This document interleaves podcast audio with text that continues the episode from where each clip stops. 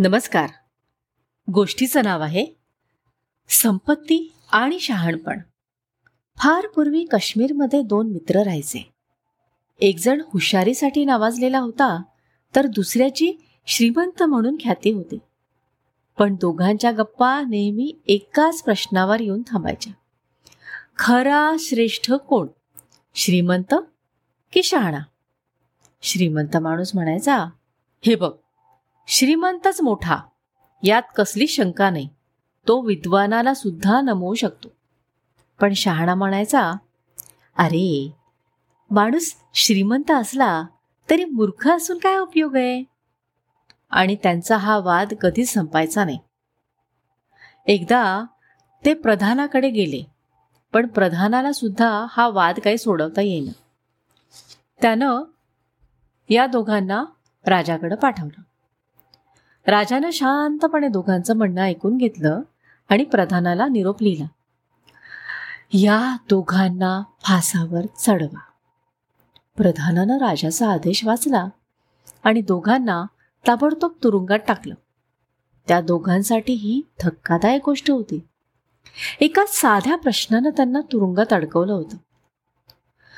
तिथल्या बाकड्यावर त्यांनी अंग टाकलं आणि इतके दिवस चाललेला त्यांचा वाद कुठल्या कुठे उडून गेला. श्रीमंत माणूस म्हणाला मृत्यू इतक्या जवळ पोचल्यावर मला माझ्या संपत्तीचा काय उपयोग? पण मला जर का कोणी या नरकातनं सोडवलं ना तर त्याला मी माझी अर्धी संपत्ती देईन. हे ऐकून शहाण्या माणसानं कान टवकारले. असं असेल तर मला एका कागदावर लिहून दे बर का आणि त्याच्याखाली सही कर. मग श्रीमंत मित्रानं तसं सगळं लिहिलं सही केली. आणि तो कागद घेऊन शहाणा माणूस सरळ सरळ प्रधानाकडे गेला. आणि म्हणाला महोदय आम्हाला आजच फाशी द्या. आमची ही अखेरची इच्छा कृपा करून नाकारू नका.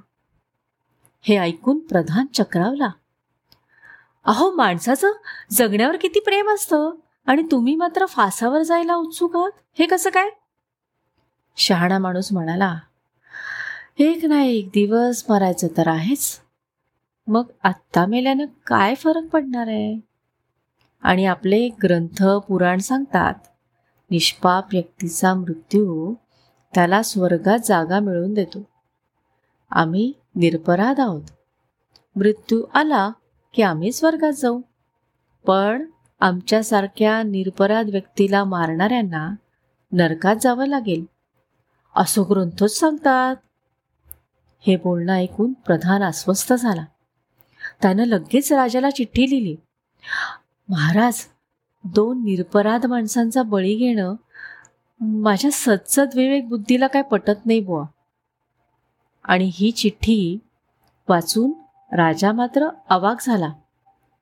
पहिल्यांदाच असं झालं होतं की प्रधानानं राजाचा आदेश पाळायला नकार दिला होता. मग राजानं त्या मित्रांकडे चौकशी केली.